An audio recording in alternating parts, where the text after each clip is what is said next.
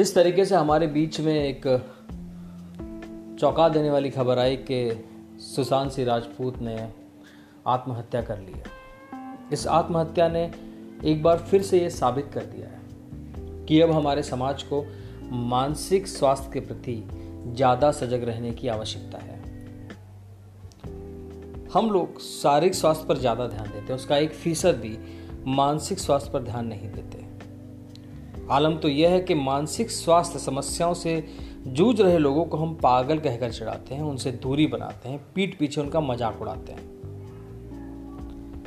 मानसिक स्वास्थ्य समस्याएं गुप्त रोग सरीकी सी हो गई हैं, जिनका जिक्र मात्र कर लेने से ही पीड़ित व्यक्ति को शर्म का अनुभव होता है।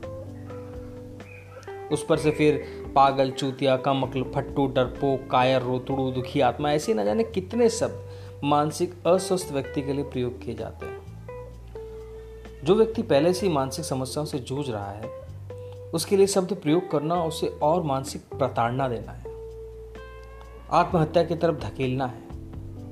वे अपनी मानसिक समस्याओं को साझा करने से कतराने लगता है, अपने गम को अपने दिल में बसा लेता है। लेकिन विडंबना इस बात की है कि मानसिक अस्वस्थ लोगों के लिए ऐसे शब्द बोलने वाले लोग आज सुशांत सिंह की मौत पर पाखंड के आंसू बहा रहे हैं। मैं ऐसे सभी लोगों से कहना चाहूंगा कि एक बार अपने गिरेबान में झांक कर देखो कि किस तरह अपने आसपास के लोगों के तनाव में होने पर आपने उनका मजाक बनाया है। अगर सुशांत सिंह की मौत पर इतना ही गम है तो आज कसम खा लो कि आज के बाद मानसिक चुनौतियों का सामना कर रहे किसी भी व्यक्ति को आप अपशब्द नहीं कहेंगे और उनका मजाक नहीं उड़ाएंगे। लेकिन समाज का कड़वा सच ये है कि अगर मानसिक चुनौतियों का सामना कर रहा व्यक्ति अपनी समस्याओं को ऑफिस में साझा करे ना, तो अगले दिन वो बेरोजगार हो जाएगा।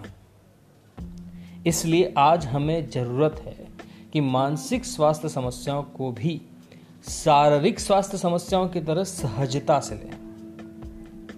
इस भागदौड़ भरी जिंदगी में इस विषय पर सोचना अब बेहद जरूरी है। लेकिन अफसोस, जनता से लेकर सरकार तक इस मुद्दे को लेकर ना कोई सीरियस है और ना कोई प्लानिंग है।